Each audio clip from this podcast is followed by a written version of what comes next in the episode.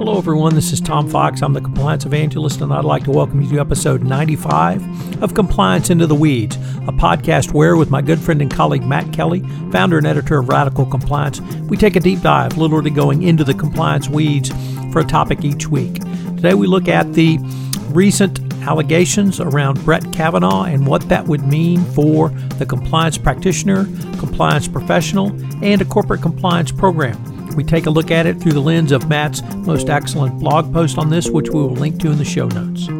Compliance Into the Weeds is a part of the Compliance Podcast Network. Hello, everyone. This is Tom Fox back again for another episode of Compliance Into the Weeds, a podcast where, with my good friend and colleague Matt Kelly, we take a look at a compliance or compliance related event and literally go into the weeds.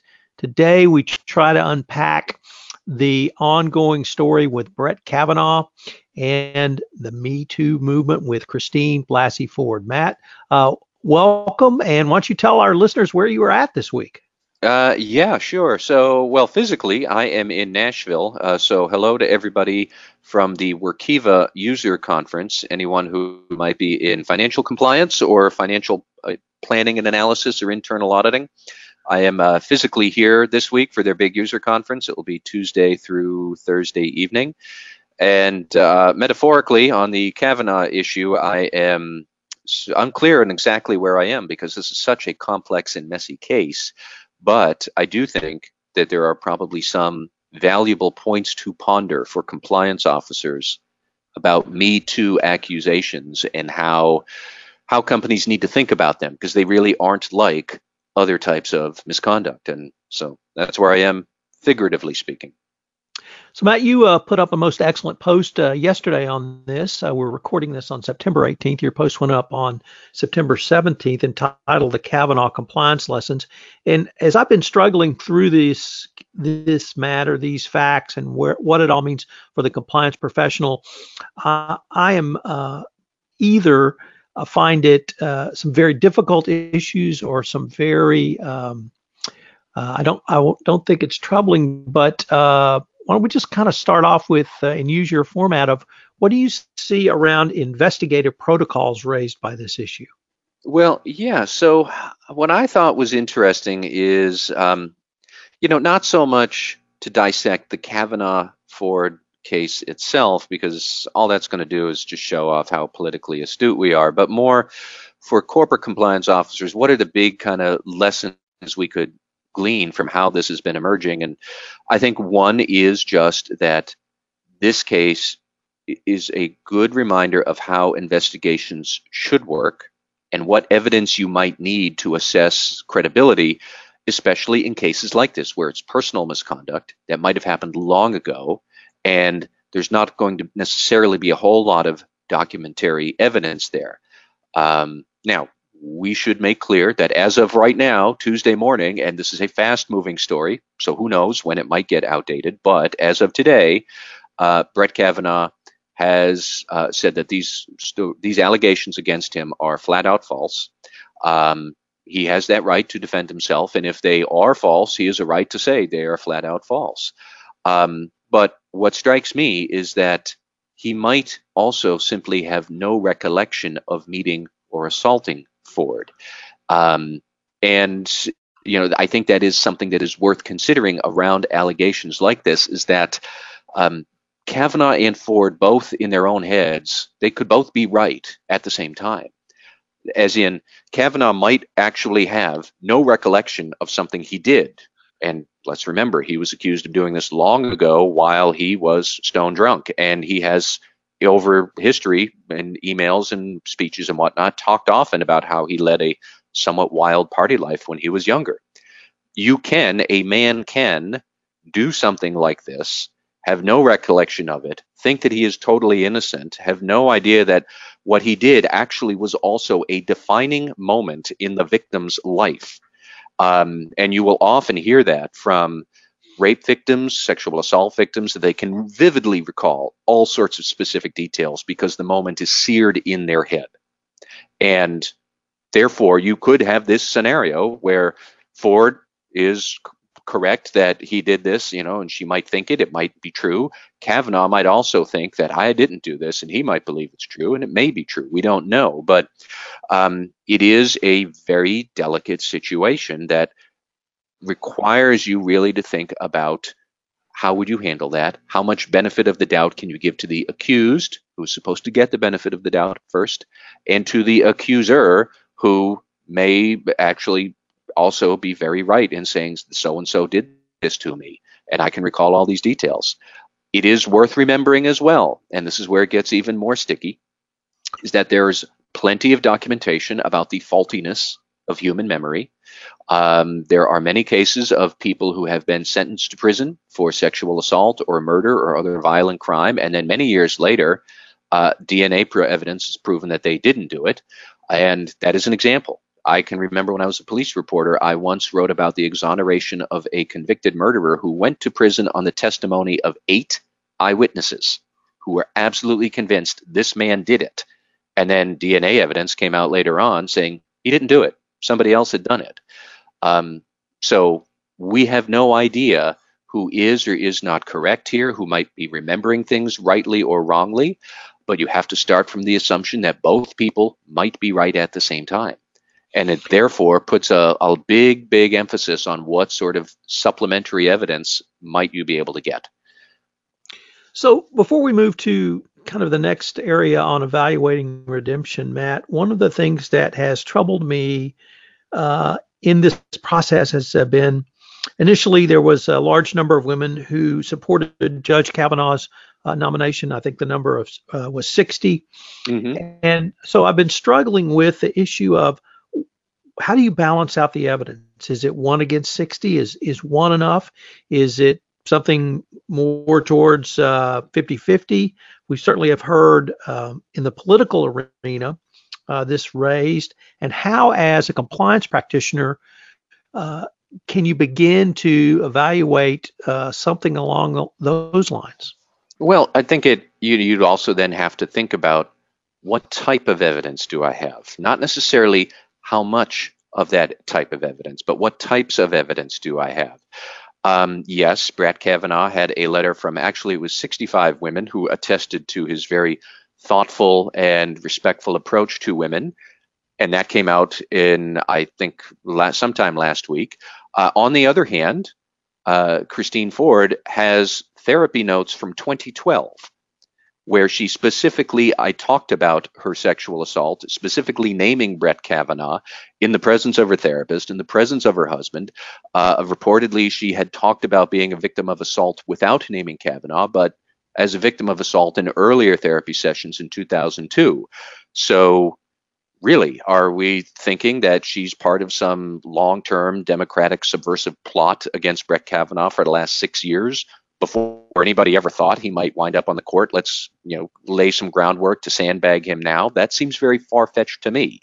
Her evidence there, those therapy notes, that counts for a lot in my book. Um, and you know, going back to uh, say, you know, the how many witness char- character witnesses are enough? Well, go back to the the murder exoneration that I just talked about. Those eight witnesses, yeah, that was a lot of evidence. However, it didn't hold up one bit to hard DNA evidence that showed that murder suspect hadn't actually done it. Um, you have to think about what is the concrete evidence that really can't easily be refuted versus character witnesses, which you know maybe Brett Kavanaugh is a great guy now. I'm not sure, um, but all the character witnesses in the world can't necessarily equal one very particular piece of concrete evidence. And I don't know how concrete those therapy notes from 2012 are, but they're a whole lot more concrete than people just saying Brett Kavanaugh's a nice guy. So now let's move to uh, the second point you raised in your blog post, and and I suppose this is the one I have the the most difficulty around, which is a, uh, you entitle it "Evaluating Redemption." Yeah. And I, um, I guess my struggle is uh, certainly uh, we've all heard the term youthful indiscretions. Uh, I certainly engaged in some youthful indiscretions.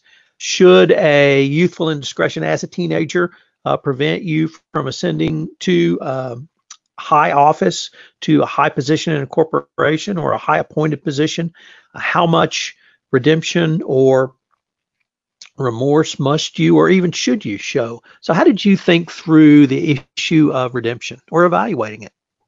Well, with great difficulty, to be honest. But I think the point has to be raised and has to. It's a valid question to ask. You know, at what point are some discretions in the past so far in the past, and a person has demonstrated enough growth and evolution and self-awareness that you don't necessarily need to hold those indiscretions or those offenses and misconduct against the person anymore. And uh, we all talk about this uh, in a very different context about uh, mandatory life sentences for youthful offenders, where there are many people who will say that doesn't really serve a point. Sentencing a 15 year old or 17 year old to life in prison for a violent crime, you know, does that really make sense when the human brain doesn't fully develop until your early 20s at least? Um, it's a valid question to raise, and it is very similar to what we have faced here. If Brett Kavanaugh did this, and that is an if, and he says he didn't, but if he did, if he had since led a very ethical, spotless life for the next 35 years, would it be valid to say maybe we shouldn't hold that against him? Now, that is a very big ask for Christine Ford and the rest of us would be asking her to do it. We'd really we would be imposing on her to do it. So I, I appreciate any time you talk about that. It is a very difficult thing for a harassment victim to swallow. And we should re- be aware of that. But you know, I was thinking more that um, first off, from a procedural standpoint, if you're a compliance officer working with a board trying to investigate one of these cases, you know, you really you should have some sense of your answer to that how long ago is long ago? How much good action since then is enough? Answer those questions as best you can. Have a process as best you can long before any specific issue arises and you start improvising these questions on the fly, which is exactly what the Senate Judiciary Committee is doing right now. And that's why this looks so ham handed. Uh, and it is even worse because the Senate Judiciary Committee has been through this before with Anita Hill and Clarence Thomas in 1991. The chairman of the Senate Judiciary Committee, Chuck Grassley, was in the Senate at that time. He saw how botched and screwed up that investigation and inquiry was. And here we are 35 years later, or 25 years later from 1991, and we are recreating the same wheel in a very haphazard format again.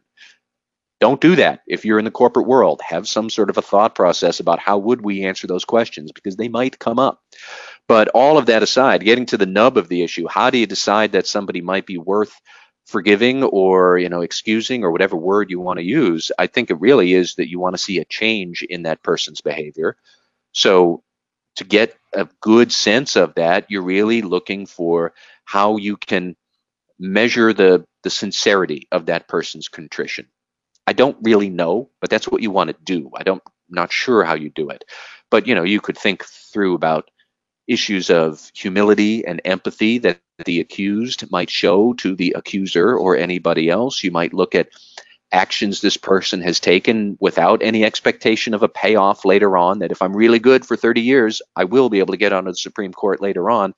Can't go into it with that attitude.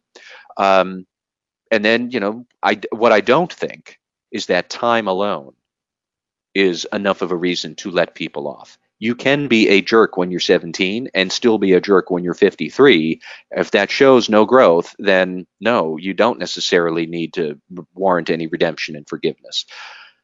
Has Brett Kavanaugh grown? I'm not sure.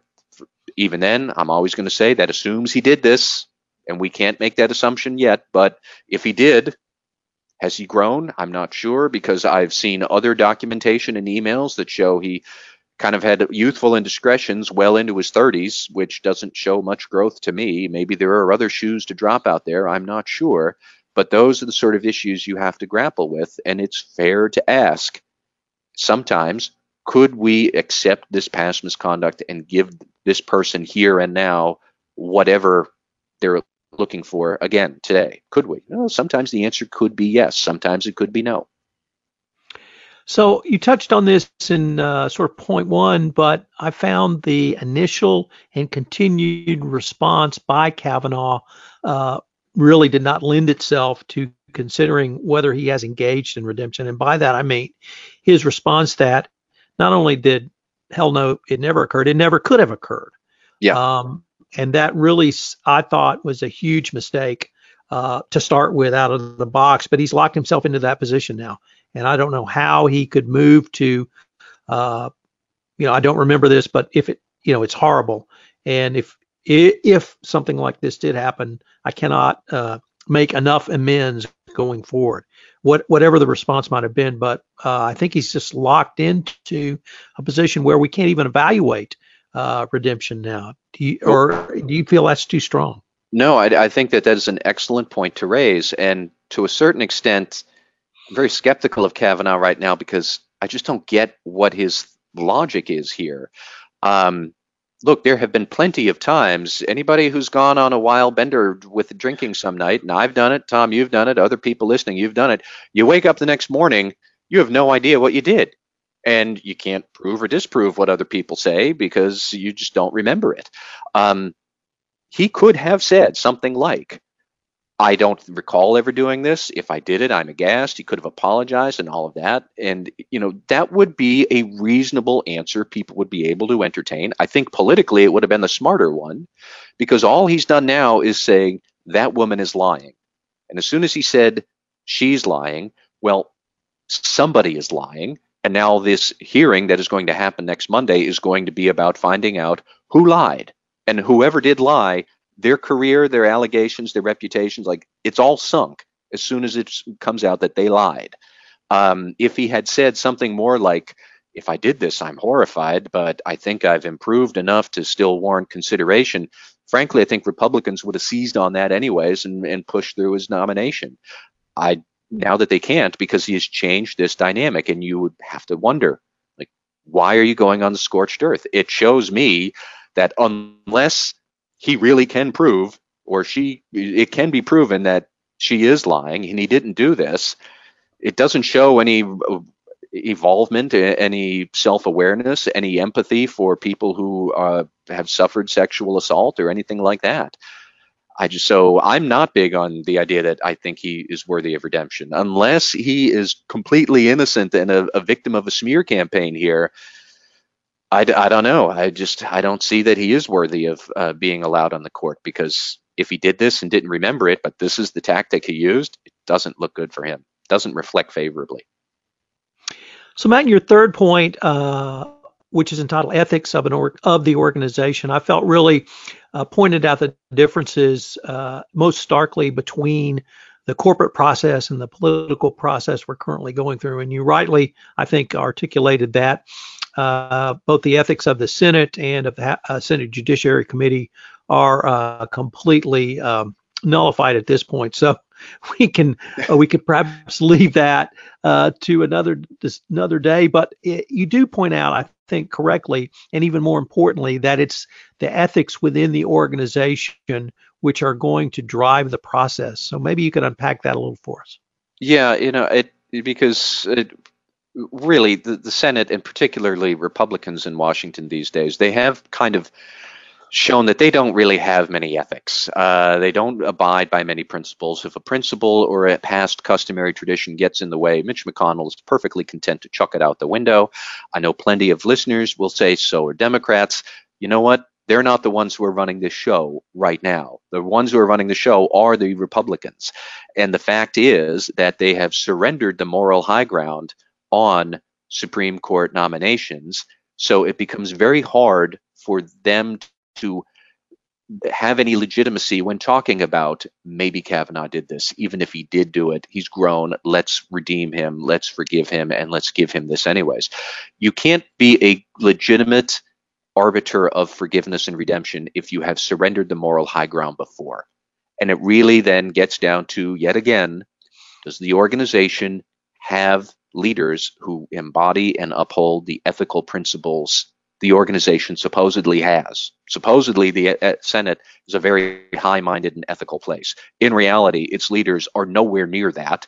And because of that, uh, you can't really say that Kavanaugh is necessarily going to get a fair hearing either way. Even if he gets onto the Supreme Court, it's going to come across to many people as the raw exercise of power which is not the same as a fair and impartial investigation and a thoughtful decision based on ethical principles. It's not that is not going to happen with the Kavanaugh case. Either Kavanaugh is going to implode because of some other allegation that blows up, or the Senate is going to ram him through simply because they can and they want to. And that is not a good way for an organization to conduct itself, but we've talked about that in Washington many times already, and we will for many more, I'm sure. So there, one of uh, the pieces I read on this was by Mark Joseph Stern, uh, writing in Slate, and he raised a point that I thought really had uh, some uh, applicability both in the political realm and in the, the corporate realm.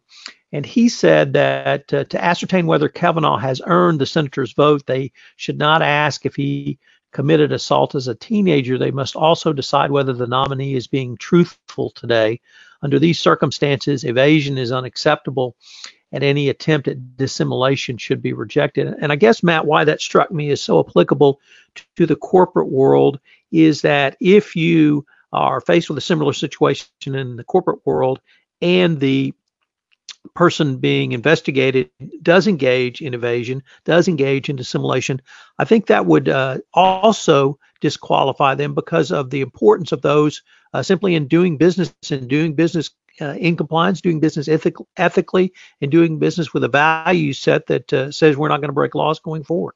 I, I agree with all of that. Um, it's worth noting that like 20 or 30 years ago, when these cases would erupt in the corporate realm, um, organizations could evade all of that because you could just buy somebody off, you could fire them, you could retaliate against them, you could give them a non-disclosure agreement and a settlement, and this goes away. And it is kind of what I just talked about. Like they had the ability to do the raw exercise of power against someone trying to hold a powerful man accountable for misconduct. Um, it is a good thing that that dynamic has changed and that companies I think can't do that very easily anymore. And I think a lot of large companies no longer even want to do it anymore.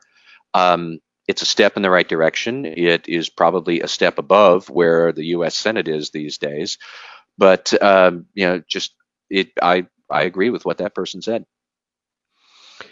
So, Matt, this has really been an interesting uh, exploration. I, I, will have to say that I'm not sure I'm any less troubled or disconcerted than I was when we started, but at least we were able to talk some of these issues out. Yeah. Thank you very much, Tom. All right. We will uh, continue to watch this. For Matt Kelly, this is Tom Fox on uh, Compliance Into the Weeds. Thank you for listening.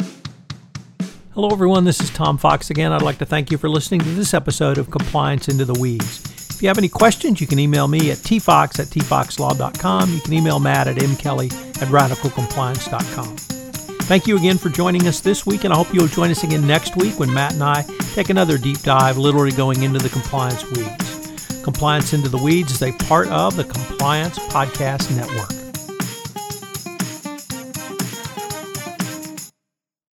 This podcast is a part of the C Suite Radio Network. For more top business podcasts, visit c-suiteradio.com.